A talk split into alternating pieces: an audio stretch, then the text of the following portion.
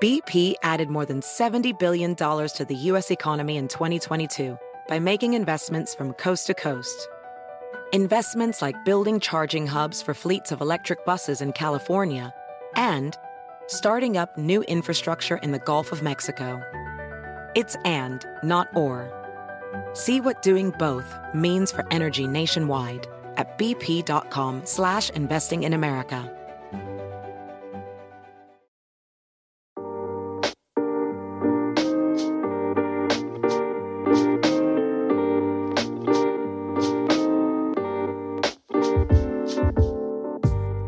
To the Diversity Remix, busting the echo chambers of culture, politics, and business. I'm Charlie Echeverry. And I'm Jesus Chavez. This week on TDR, The Rogan Experience. In our deep dive today, we'll tackle the phenomenon of podcaster, MMA analyst, and pop culture bellwether Joe Rogan, and recent criticisms that his personal brand has moved dangerously close to the far right. And in Courage or Cringe, Chris Cuomo suspended, Boebert and Omar feud, and Notre Dame Cathedral wokeness. Was a leading media personality focused on family ties by helping his embattled ex governor brother? Or was he leveraging his connections and influence to cover for an abuser? Did a congresswoman make an unfortunate but innocent error in a highly partisan political environment? Or did she engage in dangerous rhetoric that fuels bigotry against minorities? And finally, is a religious landmark innovating to increase the impact of their worship experience? Or have they caved a classic Catholic institution to their woke constituents? This and more this week on TDR. I mean, have you come across any of the new enforcement of the uh, vaccine mandate for LA County? Oh, for sure. A while ago. Oh, yeah, yeah. Well, this, but it's only been enforced since Monday. Enforced, not introduced. no, well, it, it's like been- somebody stopping been- you and saying, "Show me your your vaccination." Yeah, that uh, that's been going on because that that came into effect um October, I want to say. No, November fourth or something, and then they they okay, started sure. enforcing it on the twenty eighth. So yeah, whatever whatever it was, I I saw it early before it was even official. Yeah. I saw it in November. Yeah. Um, most bars, restaurants, uh, I've had that happen plenty of times. Um, yeah, I mean, especially like in the like in Venice area and all that, Yeah. like um, uh, Santa Monica. Yeah, they've been doing that for a while. Yeah. And, and there's still places now that you go to that you don't do it at all. That even in places where say that they're going to is that they haven't done it. Well, for outside seating, they don't have to, so they don't do it. But if you try to go inside a place, they will. Yeah, I've had it plenty of times. Uh, So- plenty so- Mm-hmm. of times here in LA, uh, in New York as well. Um, they're a lot. They're everywhere.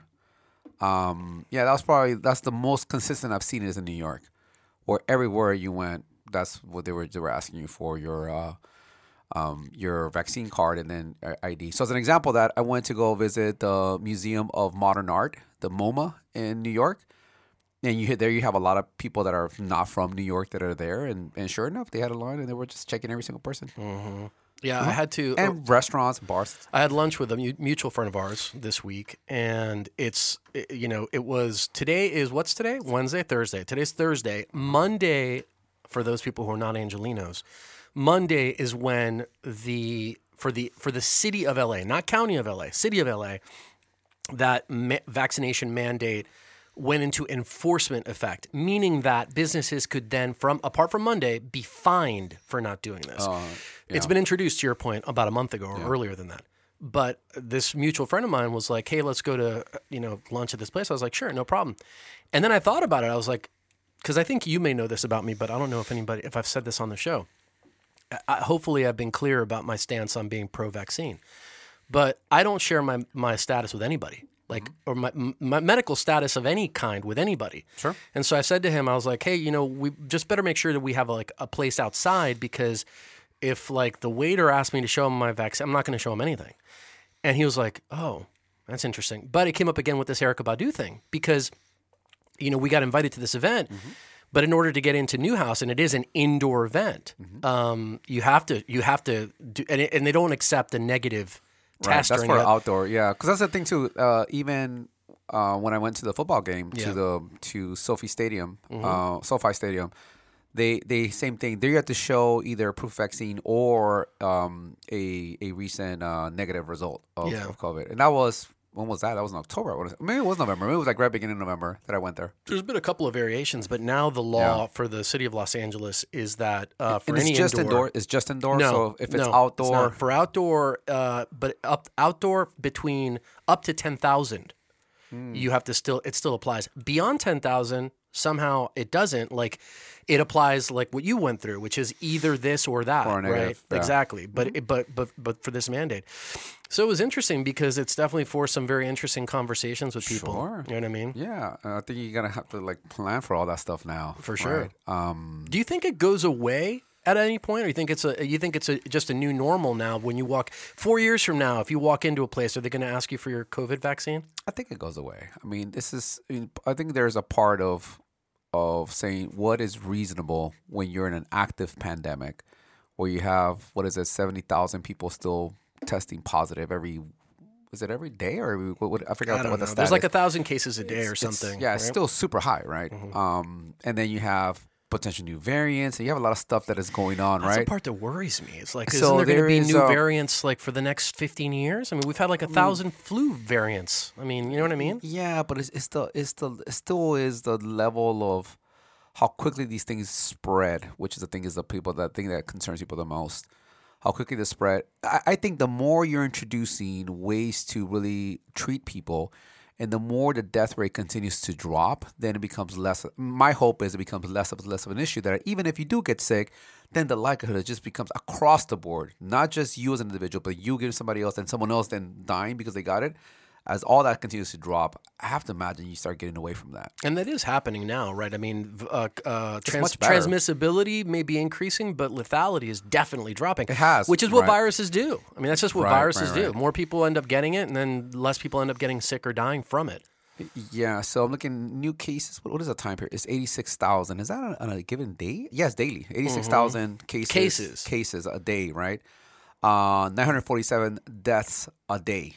And hospitalizations, but but those stats are still Hospitalization lower. is fifty five thousand a day, right? So I remember so when the right now- hospitalization or the death was like thousands right now hospitalization is up 16% and i think the part of the question that's going to happen here is as we get into the holidays are we going to have the same thing because that was i mean that's when we got that was the worst the worst time period that we've had was over the like In right January, too, yeah so- it was january right yeah. Mm-hmm. that was the worst right now hospitalization is up 16% deaths are down 10% Mm. right that's from a 14 day average Mm-hmm. right and you can see there, there's been like a drop and then starting to kind of do a little bit of an uptick and then daily case still 86,000. I mean, it's still a pretty active uh, pandemic, right? That that is going on. So I hope it does go down because I think is there's also a, a part of uh, it doesn't sound. Yeah, I, I would have issue with with this being just the ongoing new normal where you're in this constant state, especially if you if you are get get to a point where those deaths really do start decreasing even further than that. know? yeah. Where it's not in this act. I mean, the part of the question is like, to what degree can we frame something as being an active pandemic, and when the what is the cutoff between being an active pandemic and not? And I'm sure people have talked about it. I just don't know what it is. Well, and that's been part of the challenge is the definitions and the goalposts seem to evolve and move, and the answer that you get, depending on who you talk to, is some variation of, well, this is the evolution based on the data that we're receiving. So things evolve based on new data that we have, and then on the other side of the spectrum, you might have people who are maybe a little bit less charitable about how they feel about things, and it's like, no, this is just you know people are. You know, I mean, they, they just they just they just introduced in Germany. Did you hear Mm-hmm. this? They just introduced uh like really strict laws for the unvaccinated, like almost a f- not a full lockdown, but they're being across the entire country. Where if you're unvaccinated, there's almost there's very few things you can go to without showing uh you, that, that you're that you're fully vaccinated, right? That You can go to the groceries and things like that. They're very very like um limited scope. limited scope, uh, but across the country. They already had it in some areas, but not across the country, and they just put that in. There are definitely players in this pandemic that, though you can tell, have, let's just say, blossomed during the pandemic in terms of their exposure and visibility, where it's got to be a challenge for them to give up that limelight, right? I think a lot about Fauci as an example, and and you know him coming out, he had a press release, press release, press conference about Omicron, Omicron, whatever it is, the new variant. I'm waiting for Megatron. That's the next one. Remember Megatron? I do. Um, but Transformers. but I'm thinking More to than myself, meets the eye. for a guy who's been kind of behind the scenes and to have been for the last two years basically like one of the most famous people in the country, and you can you can kind of see that there's But his his limelight has dropped significantly over the last six months. Think about how much you were talking about on a daily basis with Trump, and it was because of all the like the constant infighting. The amount of like Yeah, his there's still press time has dropped now. significantly. It has, but it's still it's still Well, major yeah, news sure. just this week. well, I mean, it it, was like a Rolling Stone concert. but that COVID is give us- major news. I mean, that, that's the, the thing is like it's still very relevant. Yeah, But like, hit, and you and I talked about like to me, like, dude, go away, go work. Like, don't show up on anything. like, this is not helping the cause. I think COVID is the tr- the is Trump in the sense that it's one of those topics that is so polarizing that people that want to sensationalize it are benefiting from it. People that are want to rally against it are benefiting from it. I mean, I know we're going to talk about it when we talk about Joe Rogan, but the, there is the pro-vaccine movement, or and there's the the, the, the anti-vaccine movement, and both are benefiting from this news still being. and who's in the middle of those both is media. Media's in the middle of both of those. It turns a lot of pages. I told you about Sure, my yeah, yeah, for sure. That's what I'm saying. It's, Yeah. like, it's like that. This is it's the new version of Trump. You don't have the same controversial. Oh, I see what you're saying. So it's this is a, this is the in Trump the White proxy. House. It is Yeah. a Trump proxy of, of a topic that just so polarized. Everyone wants to talk about Everybody it. wants to talk about it. And it, Yeah, and it raises everyone's you know Temperature. temperature, and it raises everyone's you know interest in want to consume that content depending on which side you're in. You don't have that anymore in the White House. You can say a lot of things about Joe- about Joe Biden. He's not that. Mm-hmm. Uh, You know what's funny, man? I was uh, this last few days, I would say, I've gone through like a little bit of a reminiscent period where I've been uh seeing a lot of old content that was, and to be perfectly candid, mostly like Saturday Night Live content, like weekend review, like the show. Yeah. And during the Trump presidency, where they actually talk about, there was just so much. There were so, So many things. to if you're about. a comedian, Oh yeah, it's killing having a presidency yeah, yeah, yeah, Trump yeah, was just like gold. We'll get to this encourage. See or what I'm saying? Like like that part was just so We'll- just and it is just amazing. We'll it's just get, amazing. We'll get to this encourage or cringe when we talk about our friend Chris Cuomo. But um, I heard one of the Fox uh, anchors who has his own, not anchors, uh, uh, personalities, who has one of his own late night shows, a guy named Greg Gutfeld. Apparently, his show on in late night is actually outreaching, uh, you know, like these other late night guys. But anyway, I've never heard of him. Yeah. he- he- he's like the biggest late night guy right now. Okay, right, but sure. I don't watch any late night stuff, but uh, apparently nobody else does. But he's the biggest of them apparently in terms of ratings. But anyway, his thing was he was so pro Chris Cuomo. He was like, "I'm going to defend Chris Cuomo to the death," and his rationale was. I got so mu- so much material. He's like, it kills me to give him up. I can't give him Right. up. So if you take him off the air, Yeah. I got nothing to talk about. Super interesting. That is that is interesting. Well, somebody I else who has a lot to say. that. Somebody else who's had a lot to say about COVID is uh, Joe Rogan, and I thought it was like an interesting deep dive to to talk about him broadly because obviously there was a story that kicked off on this about um, was it a Vice story? Uh-huh. Vice, yeah. was Vice, covered the story, yeah, yeah. who kind of said Joe Rogan is now, you know, sort of threat level midnight kind of thing, and it's it's you have to deal with him, right? He's your he's kind of your doing. I don't know who they were talking to, but basically, like, Well, the, the, the piece was is actually titled "Joe Rogan is everyone else's problem." That's what? I- that's and, what and it really was, what yeah. they what they meant by that. And this and this this is written by Anna Merlan from uh, from Vice, right? Her point was that Joe Rogan is kind of going under the radar right now in terms of of uh, not really ha- uh, from her perspective and getting any accountability of a lot of the conspiracy theories that he is either saying himself or bringing people along to to bring to bring on. And because he has the cover of Spotify, who's basically at this point has said you could do what you want and we're not going to really fight it. Her her view is that Joe Rogan is actually becoming much much more far right or or emboldening much more far right voices or points of view mm-hmm. without any kind of real way to to cen- not censor the wrong word maybe to man you know to like counterbalance that. Mm-hmm. So basically, and the media companies are not going to do it. Advertisers are not going to do it because they see it as this is a massive platform, and therefore it's everyone else's problem to try to figure out how you're going to basically c- counteract uh, these narratives that someone like a Joe Rogan is putting out without seems to be any kind of checks. Like there is no checks and balances. Like as many is more like the broader point that I think she was trying. to make. You've mentioned before too that you've noticed, I guess maybe more recently, Oh, yeah, that you were like, I told you this. Yeah, yeah. That, that so uh, that's the reason I wanted to talk about it was because I'd heard you say something to Yeah. that. I haven't followed him as you know since January, really, because his move to Spotify just. I, I, I don't listen. I don't use the Spotify platform that much, and he wasn't enough of a reason for me to do it. And I see a lot of his little clips on YouTube, so I don't, it's kind of like I don't need to listen to the three-hour show Sure. but um, I hadn't noticed that as much. So I, I guess I wanted to maybe just ask you, like, Yeah. what in particular you think is I, I think it's it's is true. validating her piece. I think her pe- there is truth to what she's saying. I do think that Joe Rogan has become much more. Calling him far right is maybe the wrong way to think about him, but it's funny. You know, thinking about COVID as a as this uh, real controversial topic, and yet people that have benefited from both the the, the sort of the pro COVID vaccine, pro lockdowns, and then you have the anti COVID vaccine, the anti lockdowns. He's in that camp who has significantly benefited from that, and I think his show has become very much this anti mainstream media. And maybe that's look, I think part of if you read through the lines of what she's saying, she positions I think she views anti mainstream media as being far right media. Mm-hmm. I think there is like a at least in her mind, I think some high correlation there between those two things. Um, but Well, I but, find but- but- myself But, would that follow from the thought that, from the thought whether it's true or not, that mainstream media largely, or let's call it legacy media, largely is left. So therefore, anything against it would be Uh, I guess, right. I guess you can say that, but the biggest net, network news, cable network news, is Fox and has been for a very long time. Right. Your biggest brand of cable news is a is a right media.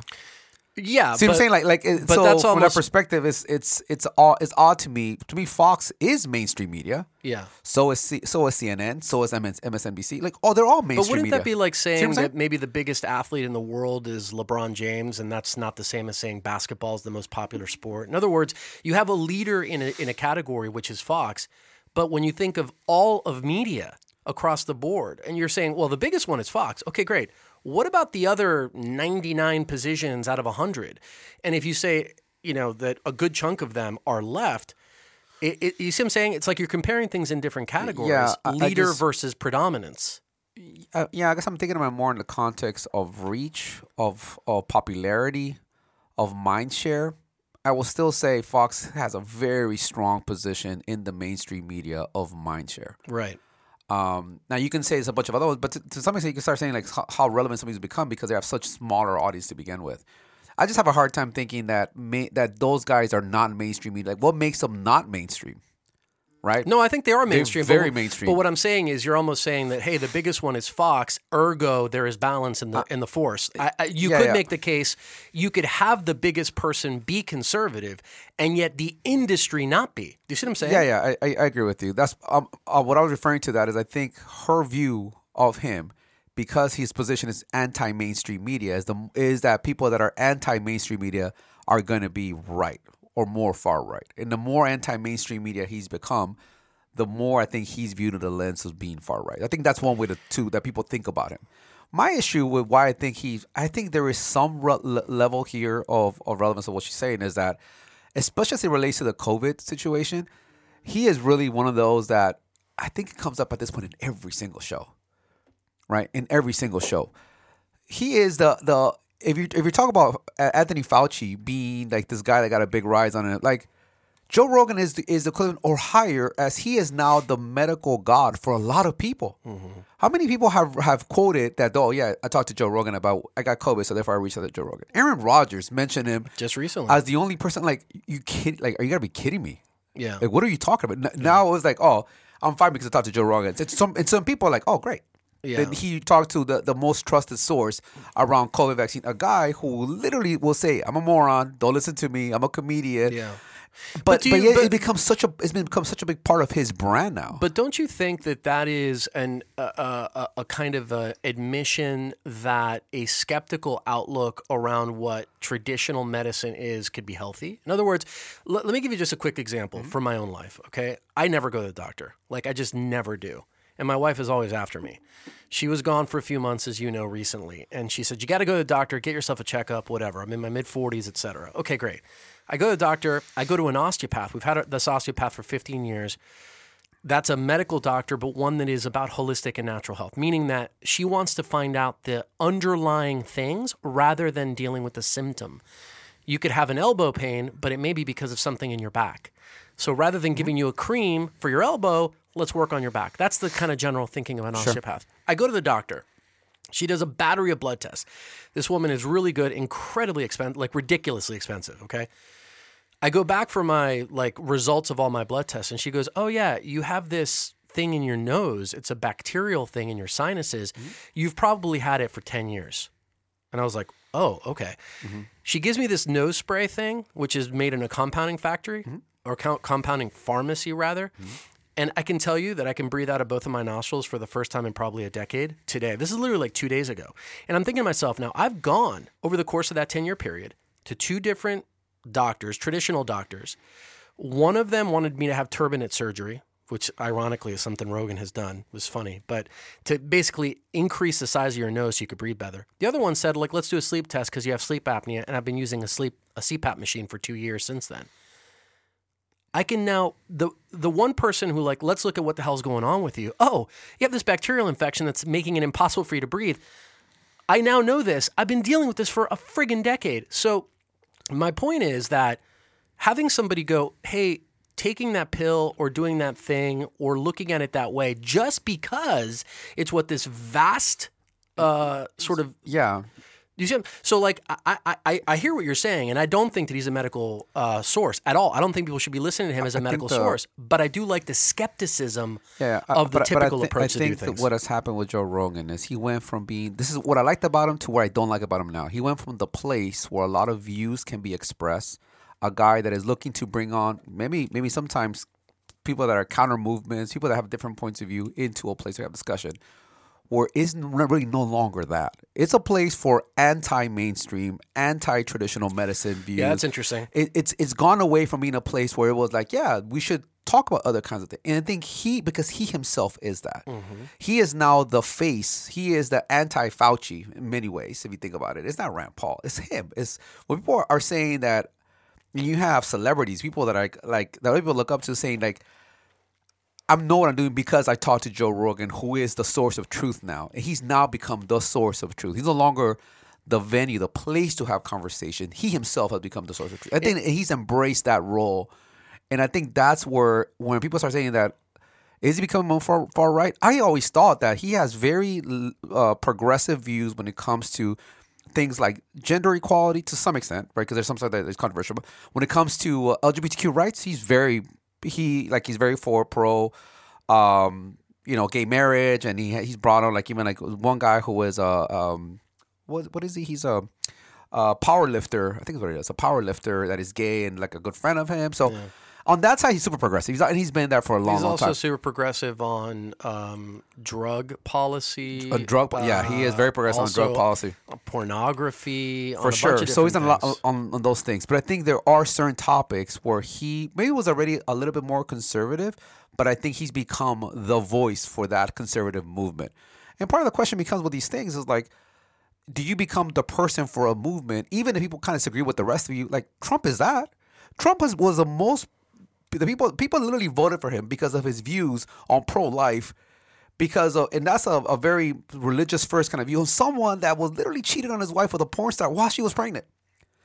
People don't sort of forget that. That's we're okay with that because we think there's a bigger reason a bigger purpose that i could support and i think joe rogan has kind of become that and, and Interestingly, i think it went from like this place to have conversations yeah. to like now it's it's it's become something else It's the same kind of feedback, ironically, that I that I commented on a couple weeks ago about Tucker Carlson, which is the thing I liked the most about him was that he was the one place on cable where you could actually hear another.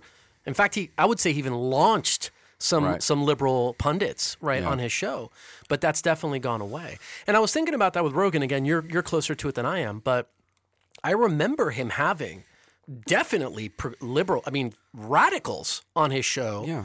And then also have like maybe radicals on on on the right or, or or at least conservatives, but I'm not sure that if you look at the guest lineup, it's that much to the extent that it's a political guest. Because a lot of times you'll have comedians and other people and athletes and whatever, but I don't know that I've seen that same mix. And, and even in as that, much. like the part that I've that I found interesting with him, even when it's having comedians and people that are fighters, like it takes two point five seconds for every one of those shows to turn to the exact same thing. Yeah. it becomes like a, some kind of anti-vaccine, anti-mainstream media conversation. but, let it's me, like. but, but let me push back on and you little bit. it- to me, it's like Yeah. wow, like you, you really like going back from being a place where people can have these broader conversations. That is, it becomes a very much. And the, the other one that, so the, the ones like his main go to for every conversation now is, something to do with that is anti. Maybe say let's call it anti-traditional medicine. Let's call it that, right? Because it, it includes a whole bunch of different things. There's that's one.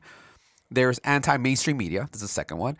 And then the third one, which is maybe a per, I'm taking it way personal at this point, it's an anti-LA conversation. Yeah. Like just constantly just dump, which which, which basically, which if you take a, a step back, is an anti-democratic or not democratic, Democrat government kind of point of view Yeah. right? So, and those are like all like pretty large staples at this point in the culture wars that are very much, I agree with much that. more right driven than anything else. Yeah, I agree with that. Um, yeah, the I, I guess you know the the thing to me is also that that this whole s- subject with Rogan has brought up to me is the importance of definitions around stuff, right? Because you know even you and I we talk about conservative, we talk about progressive, we talk about liberal, and I think that like you know we need more conversations around what these things actually mean. And maybe the uh, maybe the terminology is evolving right? But i look at somebody like rogan to my mind he has a very libertarian bent okay and Yeah, I agree with libertarian mm-hmm.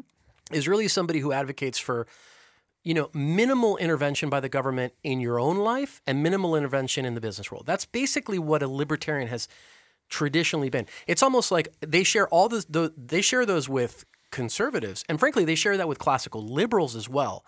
The difference is on social issues, right? Where a mm-hmm. conservative is free enterprise, private ownership, but has more socially traditional ideas. Yeah. Whereas a libertarian, like for there is no concept of the culture because just leave me alone, it doesn't matter.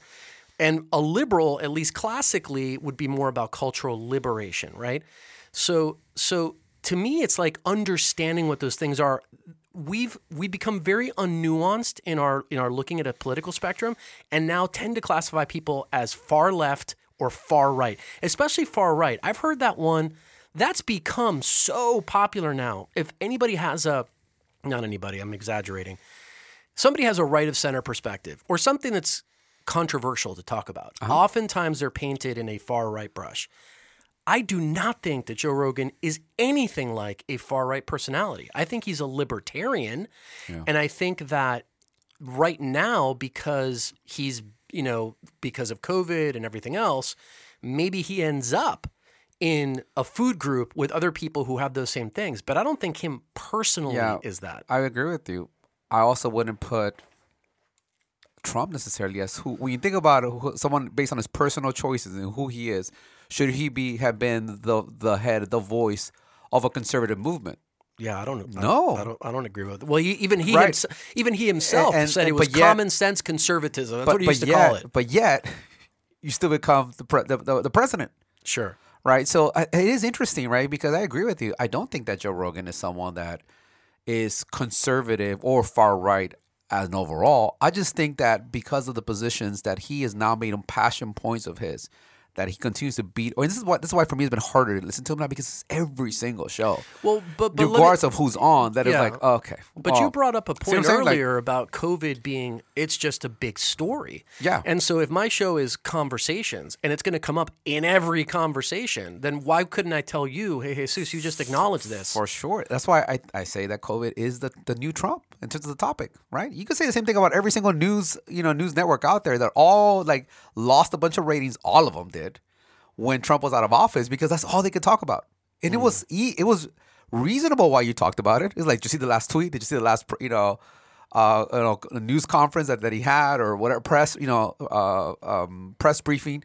There's plenty of reasons why you would have it. I'm just simply saying that I think that has become, and for a second, some people have really tripled down on it as a topic that is going to be part of every conversation.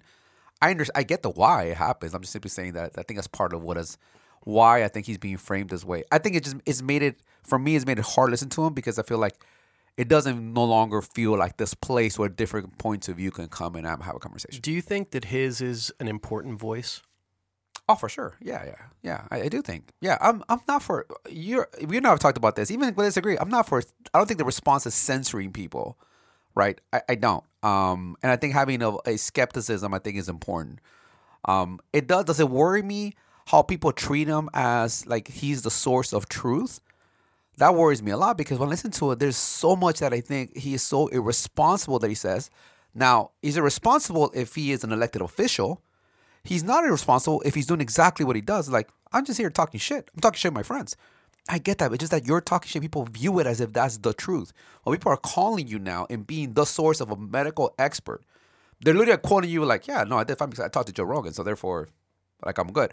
That's where it's like a really weird thing, mm-hmm. right? It's like my sort of truth is Kanye West. So yeah, I call Kanye West. So we're all good. Like, wait a minute. Like, I like Kanye West. Kanye West is, is a really good artist. There's a lot of things I like about him. But should he be the source of truth on a number of different things? I don't know. How can he mitigate? See what I'm saying? how, Like- how can he mitigate that though? Because in other words, he he himself says I shouldn't be that. In other words, like, yeah. are, are you at a point where how can you be a, how can you be responsible for what people may? In other words, is he doing something to advance that? I, I think thought. he I think he is I think this piece is definitely making that case. I would say that, right? And this piece is making that case based on the circles that he's now part of in a more frequent manner. He talked they talked about quite a bit about his like there is this fascination that Alex Jones has with him and it seems to be at least a little bit mutual. Right? And making the case that by the way, Alex Jones literally just lost a case uh, that was brought against him by by by the Sandy Hook parents, where uh, Alex Jones was calling it all a hoax. That these were all like paid actors that were, and he just lost that case. But yet, you know, that doesn't seem to play any any any effect into the calculus of Joe Rogan to want to do more things with him. So we were like, well, what's going on here? I think part what I would love to see Joe Rogan get back to a little bit more of being that place where a lot of different voices come in. Like we have potentially someone that doesn't agree with them, where it doesn't, it's not gonna, they have to walk into a fight. Do you think that he is? uh, Do you think that there's also on the guest side of the equation reluctance to engage with him though? Like, let, for instance, we're going to talk about Ilhan Omar getting into a feud with Lauren uh, Boebert. Um, do you think that Ilhan Omar would be on his show? I don't think so, and I don't think it would have anything to do I- with Rogan. I think she would. I, I don't know. I, I, I'm thinking someone like her would. I think uh, AOC would as well. I mean, you had uh, Dr. Gupta, right? That that Yeah. basically, and that came from him reaching out. And Joe Rogan said it. Like, he reached out to me, and Joe was like, "Oh, I was surprised he wanted to talk to me. Like, yeah, Joe, but I, I want to understand how you think, and I wanted to talk to you. Like, that's. And to his credit, Joe Rogan like took his call, talked to him, said, "Hey, you're not a bad guy. Let me have you on." right? Even though it was a time where he had a lot of issues with CNN, deservedly so, right? Because they were really calling out and saying that he was taking horse dewormer, knowing that that's not what actually what he took, right? So, but that's a case where it's like they're coming to him, and and you know, Dr. Gupta, to his credit, he came to him, and Joe, Joe to his credit, let's have him in. But that's like that's a I, I'd love to see a little bit more proactiveness, and maybe it does happen. I just don't know. And he's such a popular guy that I'm sure he doesn't have to call anyone No, is all but he's always said that who he talks to is a matter of who he finds interesting that's why he does have many times these authors and so i'm guessing those are him reaching out to them unless they're all coming in and then he'll take a look at it like ah, is this I think it's probably both ways, but Yeah, I just maybe. think that as that this, if your perspective and the Vice piece are are are you know the if if the kind of needle is going to that side, I think the more it goes to that side, the more reluctant people might be. I would say to- to this i don't agree with the vice piece that he's far right Mm-hmm. i don't think he's far right what i do think is that he is becoming in many ways the spokesperson, the brand, the person that people look to that are more from that far right group, even if he himself is not fully that. Because I agree, there's plenty of things that he's not, that he's counter to the far right. But I would. we agree- also seen that movie. Or, we've seen that movie before. We've seen that with Trump. Yeah, I would agree to See that, but I think it's a bedfellow kind of dynamic. I don't think it's because people see him as being 100% aligned with their values. For sure. I think it's because they can see him as a uh, as a big enough platform that could be a battering ram against some some things that are common enemies. And that's, how- what I think. And that's how we had. That's how we got Trump elected. Mm-hmm. That's exactly how it happened, right? People didn't al- al- align with his values. When you saw it just grabbed by the pussy, people didn't. al- People that are that are that are very Christian did not align with that. Mm-hmm. But they saw him as a battering ram, as a force that was going to do it. Yeah, And and, the al- and the alternative was Clinton, right? At that particular No, junction. the alternative would have been all the other Republicans that were, were running. well, I'm talking about he got- after the primaries. Yeah, but he won. A, he won a bunch of primaries. I'm saying like he was pretty early on. People are like, I like that brash right way but, of. The, he- but that's the what got him chronology the chronology of that the that comment you just mentioned was not was not That during was the late, primary. later stage. Uh, what I'm saying is that, but his personality, who he is, a lot of the, the dirt around him, the things that he had done, him calling uh, Ted Cruz's wife whatever ugly, and Yeah. that all happened during the primaries. oh for sure and people For were sure. still aligned with that, yeah right? So, and know that he doesn't align with our conservative values, but he is maybe the best the best hammer for the job, whatever you want to call it, right? Yeah, there's a whole show we should do just around the 2024 ticket and all these different things that are being prognosticated. Right? I've seen like interesting, yeah. Michelle Obama with uh, with Pete Buttigieg. I've I've seen like uh, I've seen DeSantis with uh, what is it? DeSantis and um, uh, I think he's gonna run. Mike. for sure, uh, no, no, but but I've also seen I've like also the, the combos, like what the the right- combos. Yeah, yeah, yeah. And I've like also that. I've also heard the um, Uh-huh. what's the vice president under Trump's name? I just forgot it. Mike um, Mike Pence? Mike Mike Pence. Oh my gosh, I He- just he's forgot. so irrelevant that I- you don't even know. But there was there was a thing there was a thing that I read that was like, well, Pence is now you know they, they've broken broken with Trump over January sixth, Sure. and that now he's trying to do this counter ticket thing for the twenty. So it's gonna be it's gonna be interesting. It's like MMA. You know what I mean? You got like all these like uh, you know Yeah, part yeah. three battles that are taking that shape. is funny. I look. I think just to kind of close this out, um, even though I, I haven't listened to him as much. I do think that Rogan is Rogan's is his important voice, less about what he says and more about that he's saying something. I just think that, you know, I think about him talking about certain things, whether it be, um, you know, bringing somebody like Bari Weiss after she resigned from the New York Times to come talk about, hey, you know what? Like we as the New York Times really we kind of forgot our journalist journalistic standards during the Trump election uh, uh, campaign to become president the first time, and she lost everything because of that kind of falling out. But like that kind of story, the rise of things like rising, all of these things you can relate in some way to Rogan, and I mm-hmm. think those things are important. And and you know, I'm happy he's doing That's it. also I do- one. Rising another good example of one that I've just had a hard time. It's awful now. them. Yeah, Well, the, the, the, because both of them are terrible, and the, and the audio. Here's another thing for not listen to it the next time. I know you're not as audiophile as I am. Yeah. Do they have a friggin' microphone anywhere on that set? I mean, it's insane. It sounds like they're in a cavern somewhere Right. talking over an iPhone. But the guys are totally the, the two people on the, the whatever his name is the, uh, the young younger white guy and the older kind of white guy. Uh, one's Oh no no! I was, re- I was okay. I was referring to um yeah those that's terrible. Right, the new version yeah, of Rising the new is version terrible. of Rising is terrible. Uh, the other one, which is um uh, with with Saagar and Krystal, I also think that one has gotten worse. yeah.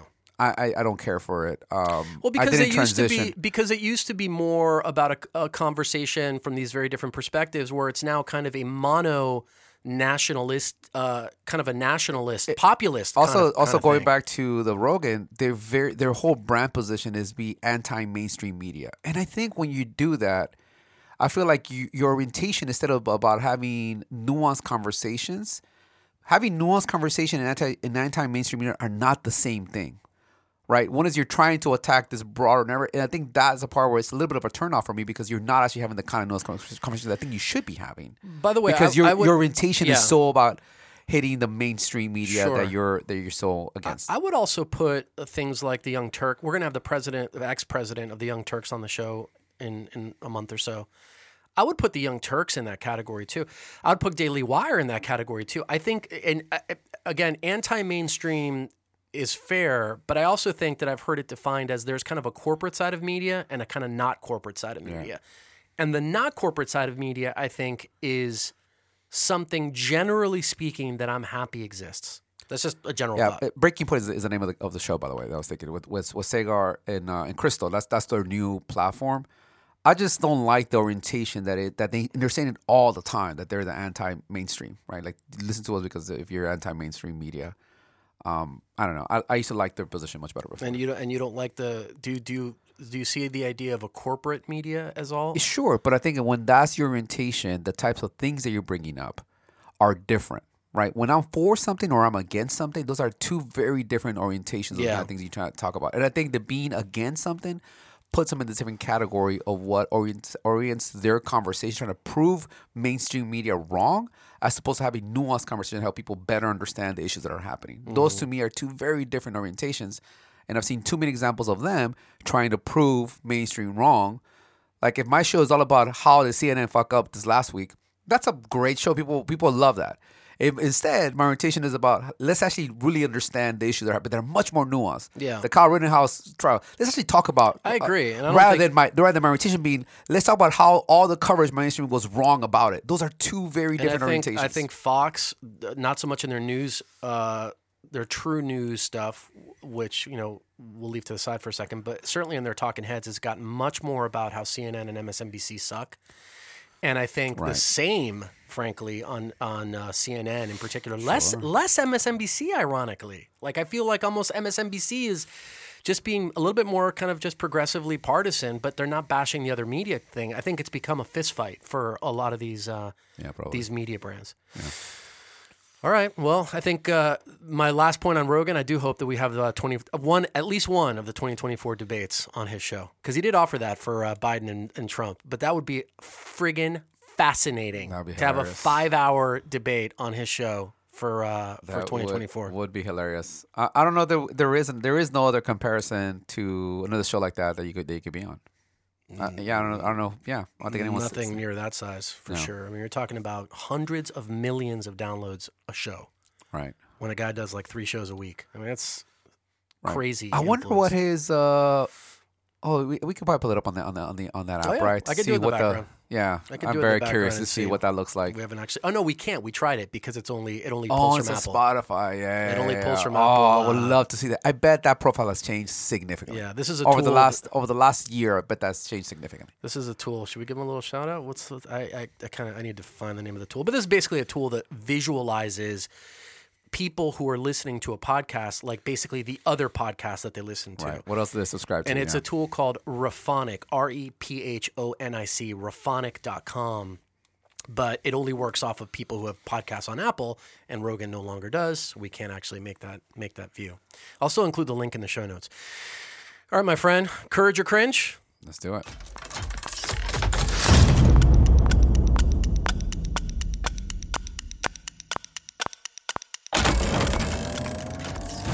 So what's up first? Oh, Chris Cuomo, my boy Chris Cuomo. telling you, I like him with those fake weights, the fake hundred pound weights. That's, right. awesome. So, courage or cringe? CNN suspends Chris Cuomo indefinitely. Um, well, this escalated quickly. Ron Burgundy, good line. good yeah. line. So, uh, you know, this just this news just dropped. Was it uh, Wednesday or Tuesday? Tuesday, I guess it would have been. Right. Well, Right. his official suspension was Tuesday. I think Tuesday, yeah. right? Yeah. So he's been suspended uh, indefinitely by the cable news network. Now, this is after the New York Attorney General's office released text messages and transcripts of interviews that revealed his deep involvement in helping his brother, former governor Andrew Cuomo, right, respond to a series of sexual harassment allegations that happened uh, recently, right? Now, the documents they released included transcripts of his interviews with the New York uh, AG, where he shared that he frequently deleted emails and text messages. Now, this is part of the reason because they they did they did subpoena him, why I didn't get much information out of him, right? Which is an interesting. Even when I read that, to me, like, huh. You could say he's hiding something. It could also be uh, someone that's a journalist that is very used to having to like Protect really sources protect that. sources. That it will make a lot of sense. So, so you gotta really like look at that in context of who you're talking about, right? Now, he also admitted to using his journalism connections to learn more about potential accusers of his brother and timing of stories being released, right? So that's a that's not no bueno, as I like to call it. Um, now, both Lis Smith, who's a Democratic strategist, and Melissa DeRosa, who was the former Secretary of the Government, both admitted having frequent conversations with Chris regarding the situation with his brother. Right now, some of the text conversations that were between DeRosa and Chris included Chris basically scolding DeRosa for not sharing information with his brother about the stories before they broke. Right. Uh, at one point, he texted her to delete the thread now. Right. This like Yeah. never good. Which obviously she didn't do, so it's not great at following directions. DeRosa, come on, man. Or come on, lady. Uh, and even DeRosa asked via text for Chris to check his sources when it was expected that one or two more women were going to be coming forward. Something that basically uh, Chris admitted to actually uh, reaching out to other journalists to see that that was the case, right? Now, all of this comes after initially he denied having given advice to his brother, but then admitted very publicly as well that he joined some of the calls to give his brother advice. Now, to all of this, CNN said, when Chris admitted to us that he had offered advice to his brother's staff, he broke our rules and we acknowledged that publicly. But we also appreciated the unique position that he was in and understood his, his need to put family first and job second. However, these documents point to a greater level of involvement in his brother's efforts that we previously knew. As a result, we have suspended Chris indefinitely pending further evaluation. So, courage or cringe, Charlie? Brotherly love gone wrong, or savvy media personality leveraging his connections and influence to cover for his brother? So on the suspension itself, Mm-hmm. actually on on the whole thing, I'm going to be cringe, but specifically on the suspension itself. Okay. Here's the thing: I think Jeff Zucker should be fired. Now he actually is already announced earlier this year that he was going to step down at the end of this year. I, I haven't seen or heard much about it. He announced it in January or February, Mm-hmm. so I don't know if that's still the plan. But if it wasn't the plan, that guy should resign, and he or she, or he should be fired by the For those Warner- that don't know, this is the president of CNN. Who you're the, right, the president of CNN, uh, which is now part of whatever Warner Media or these. Uh, Right. that guy. So he- here's a, let- let's remember the chronology of this thing. Okay, this all stems from, to my mind, the bigger story is CNN's total lack of inept management of this entire thing from the very beginning. Right. If you remember, Cuomo as a journalist, and he's really a, an opinion person. I don't even see him as an as a news anchor, but him as a journalist was told, "Stay away from your brother because your brother just got elected to be governor, and it's not cool for you to do that." Right? Mm-hmm. Then what happened? COVID hits, and his brother, the governor of New York, becomes, like Fauci and a couple of other people, an incredibly important figure in the COVID thing Yeah. to, to talk about. So now he is news. I got to bring him on. New York is so important. It's the epicenter of this disease, blah, blah, blah. They end up having these incredible little tete a tetes. You've said before that it, like, you loved it. It was great. Yeah. It was good TV. It was great funny, blah, blah, blah, all this other stuff, right? That was good until there's allegations about some nursing home fiasco. And now there's allegations about, you know, sexual Sure. inappropriate. Then they're like, okay, now again, don't do it. So they had a policy, rescinded that policy, reinstated that policy. Mm-hmm. And then now, when these allegations come up that now Cuomo has been involved in advising his brother in whatever way, they're like, oh, now we're suspending you. I just think that that entire process has been so poorly managed, and it has a lot less to do with him than it does with other with with. Uh, I'm sorry, a lot less to do with Cuomo than it does with, Right, with the, the- infrastructure. Exactly, with the management and infrastructure of CNN. Now, what happens with the suspension? My guess, my thought is that he's never coming back. I agree with That's that. my thought. Yeah.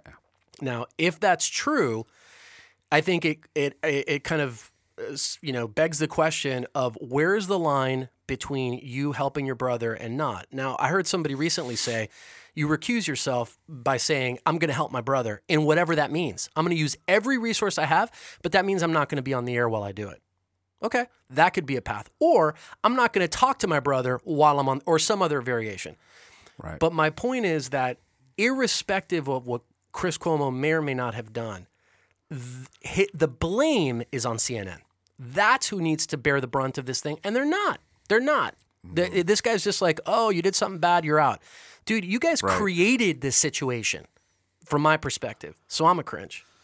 That's very interesting. Um, hmm, you change. Well, I don't know. I wasn't going to take that angle at all, but you make some very compelling points. So I'm going to agree with you 100 percent on that. Um, I agree that CNN created a situation. Uh, I agree that the president of CNN should be t- the one that should be stepping down, resigning because of this, not just stepping down at, the, at their own time. Uh, and this is the problem with having such a your biggest profile person be directly involved with this, you know, with this governor that had this is not the first issue to your point that has come up. Now, I don't blame Chris Cuomo at all for helping his brother. I think he should have helped his brother and should talk to him because he didn't do anything illegal helping his brother. He was. This is not a case where you know they're back alley pay people off or doing. He is using his skill set, his expertise to give advice, and his advice was many times like own it. Like there was also like good guidance he was trying to give his brother as he's going through this difficult situation. The problem, though, comes down to him not disclosing and not recusing himself from his public persona and this platform that he has at CNN. And even though I don't think he used it during that time to try to sway public opinion, which he could have, and I think that's even even worse, it's just not great optics that he has this very public platform at the same time that this really controversial thing is happening, of which he is he is directly involved in giving feedback. So I, I'm not I don't feel bad necessarily for him that he is that he is um uh on leave right now, and I agree with you. I don't see him coming back, but I do think that it should start with with um, with the leadership. They're the ones that screwed it up. I agree with you. They screwed it up, and they should uh, bear some responsibility in the situation that was created. And I think it's interesting too to see what kind of allies um, Cuomo's actually, you know, uh, I guess uh, developing now during the course of this because one of them, ironically, is Tucker Carlson. Yeah, I saw that. Who's come out pretty pretty aggressively in his defense, right? Well, So, yeah, yeah, I did. Yeah, no, yeah. I, I Who that. hates him? Like he's like He he, thinks he's like, a total idiot, but he should like, helped his brother. Like brother comes first rather than company, and like, yeah. So I, I think even in all of this said, I don't think Chris is going to be in a terrible situation. Like, if there's anyone that could be that could potentially have a shot at trying to maybe. We just talked about Joe Rogan, right? If Joe Rogan in thing, any way, if Joe Rogan in any way has been, let's say, let's say we are right that if you looked at his sort of social profile of audience, like it actually has moved further right there's people probably like me that now feel a little bit like now starting to feel a little bit uncomfortable when you walk into that room that you felt really comfortable before. Is there someone like a Chris Cuomo that could come in and his own platform? Chris Cuomo, dude, that dude's super popular. Mm-hmm. He could launch his own thing, control it, and now potentially now you have a potential counterbalance here. I think Uh, it's, gonna a, be- I think it's a I think that would be his total- move. I think that it- should be it's a move. total godsend. That guy could come out with a really killer podcast, his own brand. He could do a whole thing, have merch. I mean, because he even if he says, even if he says, I made mistake, he already said like he's embarrassed about it. He's talked about it publicly in a I forget what, what podcast he was in. He hasn't talked much about it. Than this is very embarrassing for him that this is the case. But most people look at that and can understand. Yeah, but it's his brother. it's your brother. Yeah. Yeah. but did you do something really illegal? No. Okay, it's it's bad. It's bad practice. It's bad optics for sure. He should have disclosed it for sure. He didn't do anything illegal. He didn't do anything to try to. He didn't go after these women in any way whatsoever. That would have. That's hard to recover from. He was helping his brother. Most mm. people oh probably give him a pass on that. None of this would have happened. And he's if super likable. Even people, very- even people, even people that disagree with him, he's super likable. I, I've I've said it how many times have I said it on the show, and and I agree with literally nothing that he says, but I like him a lot. I I um I think none of this would have happened if it weren't for CNN seeing dollar signs around Oh, the for sure. interaction and caving on their own policy, and then putting this guy in a way in kind of a no-win spot. And I think that's the reality. yeah, yeah. Cool. Agree. Nice. All right, so we start an agreement. Uh, our next topic, courage or cringe. Representative Lauren Boebert uh, refuses to publicly apologize to Rep uh, Ilhan Omar for anti-Muslim remark. So last week in a video posted on Twitter, Representative Lauren, am I saying Boebert? Is that the? Same? Thing? I think it is Bobert. Yeah. Boebert, right? Yeah. Uh, who's a Republican or from Bobbert. Bobbert? No, She's from T. Colorado, There's- but oh, Bobbert. yeah. Yeah, you're right. Yeah. There's a T. Yeah. Um, Bobbert, maybe it's Bobbert, yeah. Mm-hmm. Um, Republican from Colorado was called referring to Representative Omar, who was a Democrat from Minnesota, as a member of the Jihad Squad and claimed that a Capitol police officer thought she was a terrorist in an encounter in an elevator on Capitol Hill. Did you actually see the story? I saw the video of her. I, I didn't see that comment. She's but I s- telling the story. She's telling a story that Yeah. basically the, some some Capitol police officer saw her wearing a backpack or something, right? Uh, No. So she was coming out of an elevator, Yeah. and apparently this, this police officer like looked very concerned. And accordingly, according to to Bober, she was like, "Oh, don't worry, she's not wearing a backpack."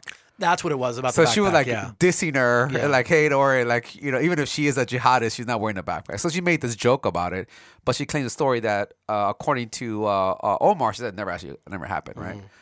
Now her comments were, of course, were condemned by Democrats and even some Republicans, which led to her uh, Boebert apologizing on Twitter, and she said, and I quote: "I apologize to anyone in the Muslim community I offended with my comments about Representative Omar." I have reached out to her office to speak with her directly. There are plenty of policy differences to focus on without this unnecessary distraction. I, I love these apologies to everyone that I offended, but who she's not apologizing to is to the person she actually offended, right? Well, apparently that they, they do uh, reach out, and there was a conversation between the two, but it was not very productive, right? Omar uh, hung up on Bobert, Bobert uh, after the Colorado Republican refused to make a public apology to her. To this, Omar Representative Omar said, "I believe in engaging with those we disagree with respectfully, but not when that disagreement is rooted in outright bigotry and hate." Now, as for Representative Bobert, she admitted to refusing to apologize publicly and instead demanded for Omar to apologize for her anti-American rhetoric. she's like, she's like, I believe in engaging with those. Uh, I'm sorry, that was that was, that was from before. Um, um, and now Omar uh, and Democratic leaders have demanded that House Minority Leader Kevin McCarthy hold Republicans accountable for anti-Muslim rhetoric. Uh, and to make her point that this rhetoric will, this rhetoric will cause violence, uh, Representative Omar played a voicemail she received after Bowen made her comments that said, uh, "This is the voicemail that she played. Right? It says, "We see you, Muslim and Ensler, bitch. Basically, we know that you're what you're up to. You're all about taking over our country. Don't worry. There's plenty will." That will love the opportunity to take you off the face of this earth. And it kind of goes from there, right? It's disgusting. Yeah, pretty terrible. Um, so courage or cringe? Politicians playing partisan politics or unchecked dangerous rhetoric fueling bigotry against minority representatives? Yeah, I think, and this is one of those cases. Um, so the, the the the cringe itself is on her refusing to apologize uh, publicly to Representative Yeah. Omar. So I'm a, I'm a I'm a cringe on this. Um, you know, it's, it's it's we should start with the basics, which we've talked about before, right? Criticize privately, praise publicly. Um, and in the case of something that was said in public, if an apology in public is what the person who's been offended asks or requests, it seems very logical for me that that should be the outcome. That you should apologize publicly to the person. Of which, of course, she is part of the Muslim community, so you could get into that whole thing. It's like I did apologize to you because I apologize to everybody who's Muslim, so therefore that's you. So I, I think I think a that's stretch. And by the way, even she's admitted she's not gonna do it publicly. So she, in her own comments, she's saying she's not gonna apologize. Publicly. So I think it is it is the right thing to do to apologize, um, you know, publicly. Um, here's the here's the part that that really you know bugs me about this, um, and that is the comment that uh, Ilhan Omar actually made about um, you know her sort of rationale, right? So I believe in engaging with those we disagree with, but not when that disagreement is rooted in outright bigotry and hate. I think that's such part of the problem, right? In other words, when somebody has is, is approaching something from a position of ignorance, hatred, bigotry, whatever it is, what's the outcome then? If we don't engage with them and we don't have agree, uh, discussions with them, what happens to them? Do we throw them away? Do we kill them? Do we ignore them? Do we whatever? And it's like, I know that what she was attempting to do is just say, hey, here's my rationale for hanging up. And most people would read that statement and go, yeah, that's right. Damn it. I agree.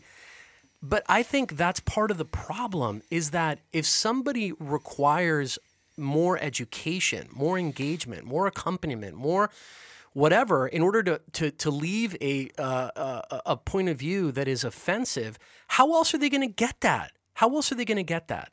So it's like this idea of like, I'm going to throw somebody in the garbage because their perspective, I believe, comes from a place of hate you have to be a bigger person than that and actually look to find ways even for those people this is part of that whole deplorables kind of ideology which is there are some people who are fit to, di- to have discussions with and disagree with and other people who are just beyond any kind of redemption and those people we just throw in the garbage can.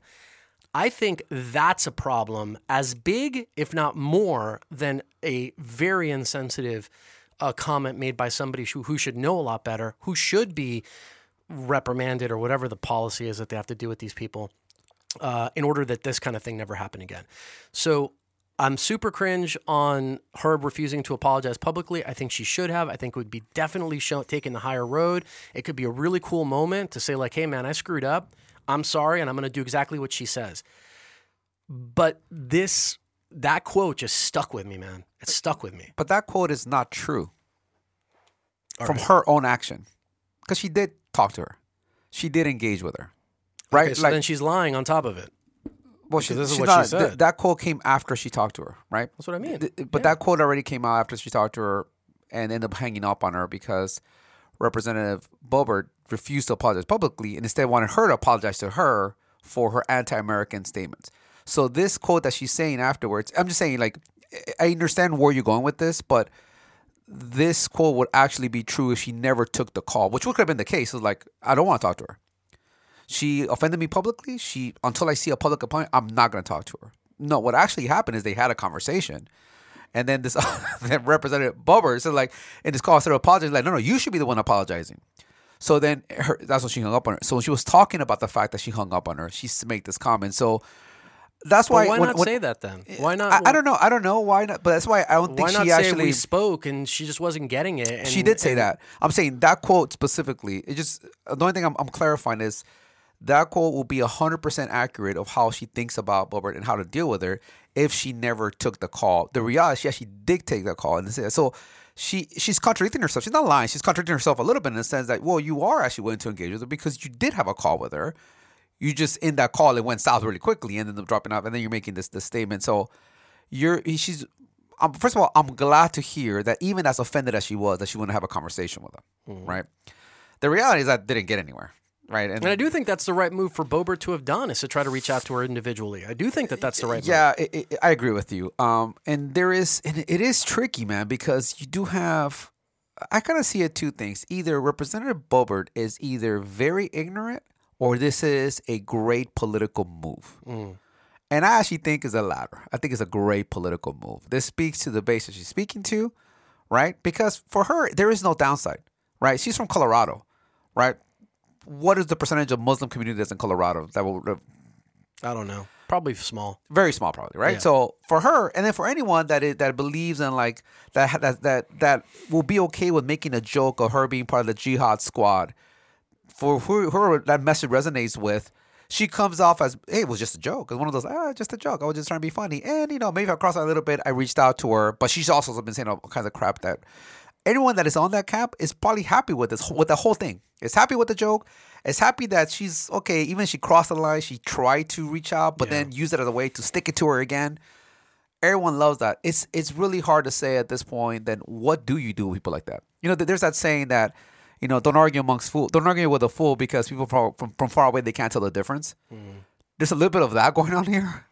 And I don't know. I agree with you in terms of engaging people. Yeah, I'm just not sure what what you do in those situations You just, I mean, because it's not ignorance. Like, dude, she knows. Yeah, she you, knows. ta- you you take the higher ground. You know what I mean? You say you say, listen, um, I completely disagree. I think it was really disgusting what she said. It really hurt me. It hurt a lot of people. At the same time, I appreciate her calling, and she did, refuses to apologize publicly. That's on her. It will reflect, it will reflect poorly on her. Yeah. but um, that's the situation. Rather than saying we don't, uh, we don't, we we can disagree respectfully with people, except those people whose disagreement comes from bigotry or hate, as defined by me. That just keeps. It, you, you, it's just it keeps people in corners again. I just, I, I just think that people like this have a responsibility to be bigger on both sides. And I think she could have won a tremendous amount of support, at least from independents, at least from independents, who look at the situation and they're like, you know, that's actually cool that she did that. Yeah, but the but the reality is people are okay with it. Representative, like right, the the what's the name, um, the minority leader Kevin McCarthy. No one's come out publicly and said, "Hey, you're crossing the line. Don't do that." Yeah, I don't know if that's, I don't know if that's, Like, I like don't know what they've talked about. I don't know if that's, yeah, that, it Yeah. doesn't. Like that's yeah. Some Republicans came out and say, "Hey, you crossed the line," but but when the leadership of the team of the team literally doesn't come out and Mm-hmm. say, "Hey, we don't do that," we don't have. Unfortunately, right now we don't have a McCain who's willing to tell a person, "Hey, Obama, he he's not a like he is not this terrorist, not a Muslim." Like there was like a very public, um, it was like one of the debates, right, where he like corrected her on the spot. I don't know if you have that kind of of of um Yeah, but I don't think like you- leadership. I agree to do I that now. I I don't, don't- think I you don't have that on eh, with Pelosi or I don't- I don't Schumer or any of those think- guys I don't either. think you have though. that. But this in this case of using race, using people's faith as a way to kind of like this is not the first time when these kind of comments come out Yeah. about about Omar, and Yeah. people are just not willing to, to to say anything about it. I think if anything, she comes out as even more of a champ. The People are more excited about it. So anyway, uh, you're you're also I'm also cringe on yeah. it. Yeah, so yeah, we're agreeing on that. I just I, I- just think that that is an important you Yeah. know distinction for me. Last point is the idea of the word jihad, which is kind of a deep irony in this. Is that the joke about the jihad squad? you know, being made to Ilhan Omar. Ilhan Omar, like many progressive Muslims, has also sought to explain jihad as something that is not a pejorative term, meaning jihad as a struggle personally, as a personal struggle, as the idea of overcoming something, and not the idea of a terrorist attack. Right. So it's interesting that somebody, you know, says uses jihad to her, right? Even though their conception of what jihad means very may different. be terrorist attack, right? But that the word jihad is offensive in this context, right? Mm-hmm. Because of how it's intended. Even though somebody like Omar would say the word jihad is actually good. But but you, you see what I'm saying? Yeah, yeah. But in this case, you think Boebert even cares to understand what the difference No, is? no, no, I'm It's not- about, I'm- I'm not you're, suggesting You already got the Yeah. ding on the point. You know, you got the you've got the you, you got the good soundbite. Points on the sure. scoreboard. Who cares? Yeah, yeah, yeah. She's also super young too. That's the other thing is like these. You know, a lot of these people, and Omar's young too. A lot of don't have a ton of like life experience, which makes me feel that that kind of like just political, kind of cynical political thing could definitely be true because it's just not really well thought through. You see what I'm saying? I- but it's hard for me to blame her age on this because this is the kind of statement that, that Trump could have made anytime. Mm-hmm. That's not an age thing. This is in the seventies. yeah, no, I'm not saying. See what I'm saying? Like, yeah. like it has nothing to do with it. Look, I even thought about like with her, people could say like, "Oh, she was a high school dropout." Okay, but then she went, she got her GED, and then she she's she's a uh, you know a representative now. Like that's really good. You know, even if she was a high school dropout, a lot of people she had a, a kid really young. Okay, a lot of people that have kids really young. Like I don't want to use any of that to justify. A position, and I don't think it's ignorance. I really do think she's it's definitely a branded getting herself. political She's points. she's a brand now, right? She's For like sure. uh, and and and I think that that kind of branding is bad across the board. I detest the idea of the squad. I think that that's ridiculous. All of these brands, all it does is put you in a place where now I got to live up to this thing. right. That's what it does. Yeah.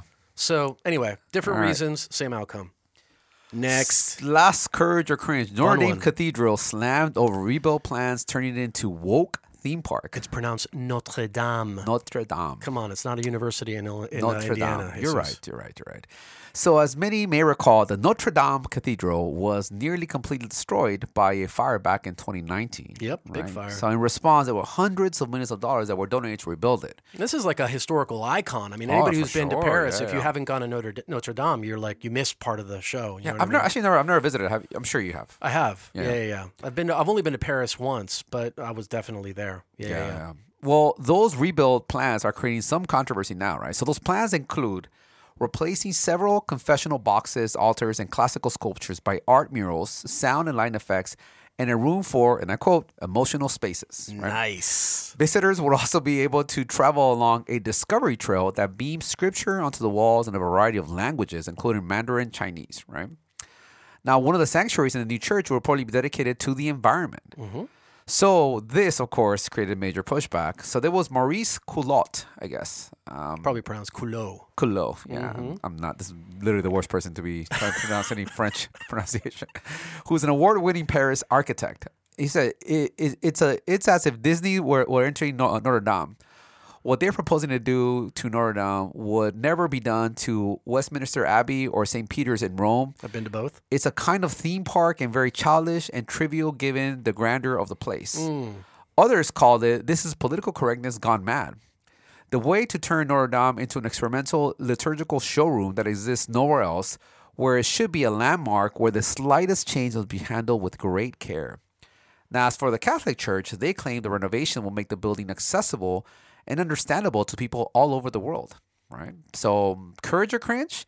Innovative approach to increase impact of iconic worship experience, or classic Catholic institution gone woke. Yeah. So um, I guess uh, I probably net out on courageous to um, to s- to to, going woke? to no to slam them over their plans. Uh, I guess if that's the headline, it's a terrible headline. But if I had to pick, I'd say that. But here's the thing. So churches are not museums, though. If you think of like where the criticism has been coming from, it's been mostly coming from secular sources, right? People who are not church people, not religious people, architects and other people like that, who are looking at this building, and it is an astonishing building. It's beautiful on the inside. It has all of this great history and legacy and tradition and everything like that. And when you look at a church as a museum, your starting point is preservation Yeah. right? And that's not what a church is. A church is a worship space. Mm-hmm. It is a place to have an encounter with God. Principally, that's what it is, right? So I definitely object to the idea of th- even though even though these people may agree with me that to, to be courageous, I object with, to the idea of thinking of churches as museums. Sadly, in Europe, many churches have become museums, especially non-Catholic churches have become museums or some other utilization, or it's like a tourist destination, but there's not actually any worship But there, happening. but there are many Catholic places. churches that also fall in that, ca- that, that There category. are, but a lot less. Latin America. Mexico City, right? Like the big cathedrals. Those are places that people. Those are places to visit that are. But yes, I'm, make, I'm making, a, I'm making a um, distinction. All of them are places to visit. What I'm saying is some have lost entirely the fact that there's a community that worships Oh, there. got it, got it, got and have become literally Yeah, yeah, museums, yeah, right? Places to actually go see. So I reject that argument. I also reject categorically this idea that look at all this beautiful stuff and we can sell it and give it to the poor. It's like, no. think of it from the perspective of the architect, artist, whatever. They're trying to give the very best to God. Where else are they going to do it? They're going to keep it for themselves? Are they going to like build it for their mom? They're trying to build it for God, which is why cathedrals are, ama- at least the Gothic ones like this one, mm-hmm. are extraordinary structures. It's like people are like, I want to build the most grandiose offering to God. So, like, I completely reject that idea. The interesting little wrinkle in this, I don't know if you knew this, but today, the Archbishop of Paris, right? So I don't know when you said the Catholic Church's position, I don't know where that comes from. The Catholic Church's position, we talked about this many times, is whatever the position of the bishop in that particular diocese Oh, is. interesting. What, what what what did he say? He resigned today. He resigned today for completely separate reasons, but he resigned. So what makes me think very interestingly, like what's going to happen with these plans, and that's the other hmm. thing is. But but you you, you think that's related? I don't. Well, I don't know. He's apparently a guy who's been embroiled in some controversy. There's some people who think he's very rigid and like whatever. And there was a bunch of complaints made to the Vatican about him, and so he submitted his resignation to the Pope, which, you know, for people to know, happens normally when a bishop hits 75. They have to submit their resignation. This guy's 70, so five years shy of being Right. 75, and the Pope just today accepted his resignation.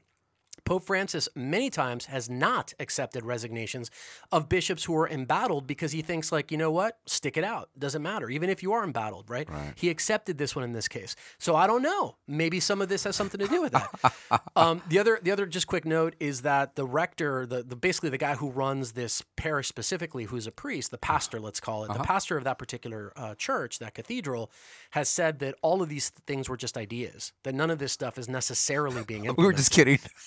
Psych. Psych. I love that. No, no, no just you know. yeah, and You guys um, go for that? Oh, and and look, you know, as, as, as a person who like likes old cars and old motorcycles and things like that, there is a real beauty about things being kind of untouched and kind of like all stock and all original and all that stuff. So I'm not a fan of having things projected on walls and all this. Not in that space. In another space, maybe, but not in that one. But and so at the end of the day, again, I'm uh, you know I'm okay with them criticizing these plans, but I think the reason for the criticism is coming from the wrong people in this case, Right. Who are people that are viewing this thing? that's why you're it is. you're cringe on the criticism.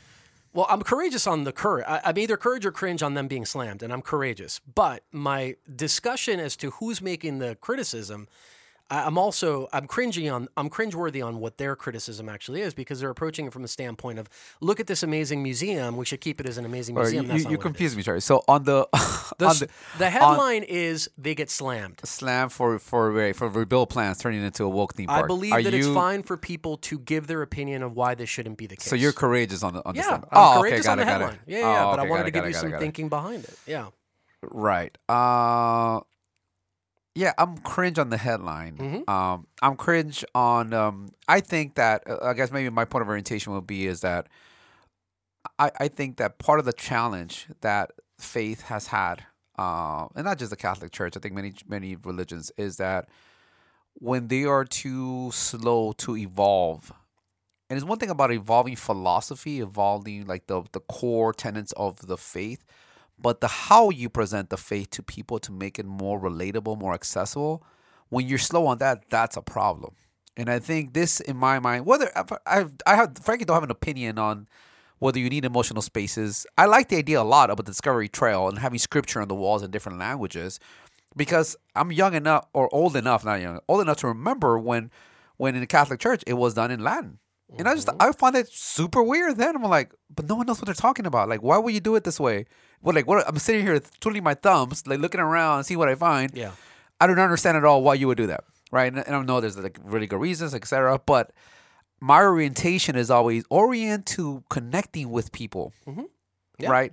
And if this helps connect the faith with more people so that when people maybe are visiting for the wrong, let's say it's the wrong reasons to check the box because when they go into Paris, like we're to go to the Louvre, we're to go to like all these different, whatever, um, places. And this is one of them.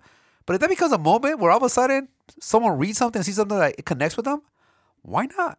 Yeah. right? Like use it as a moment for that. Use it as a moment to connect with people. And if and if that means changing some, I'm not saying I like the historic. I love historic buildings. I love the history. I love the art of it. So my orientation as a person that likes art will be to keep it so that it stays the same.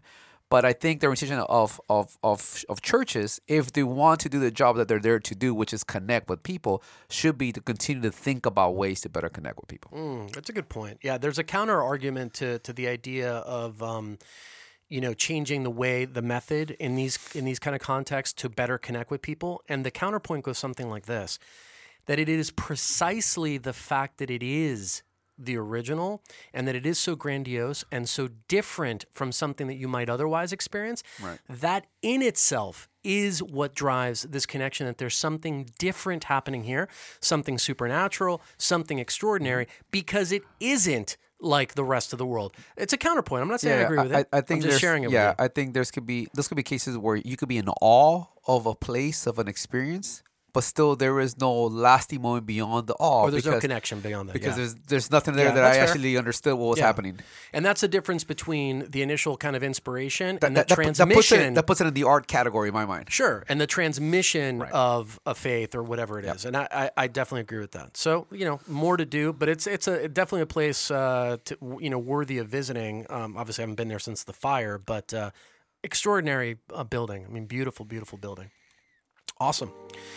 All right, we got some fun people coming on the show. I mentioned uh, already one of our upcoming guests, and we're going to be looking to have more of them on. By the way, if you have suggestions for guests, please let us know about that. Remember to, you know, give us that five star review, comment on uh, the show itself. Anything else, Jesus? Any other major, massive announcements?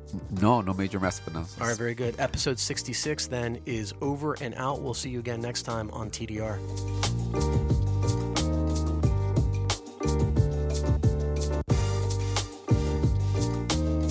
You enjoyed this episode of the Diversity Remix, please remember, first of all, to subscribe and help us to spread the word. Tell your friends, family, coworkers, and give us a five star review. We're available on Apple and Google Podcasts, Spotify, and everywhere else you get your listening fix. And lastly, please remember to stop by blackbrown.us, the creator of this podcast, and take a look at our work and our approach at the intersection of diversity and business. The Diversity Remix is produced by Leo Gomez. The Diversity Remix is a production of Black Brown.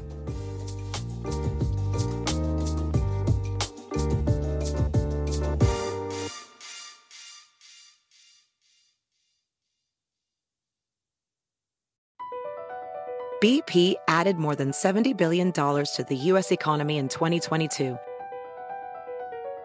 Investments like acquiring America's largest biogas producer, Archaea Energy, and starting up new infrastructure in the Gulf of Mexico. It's and, not or. See what doing both means for energy nationwide at bp.com slash investing in America.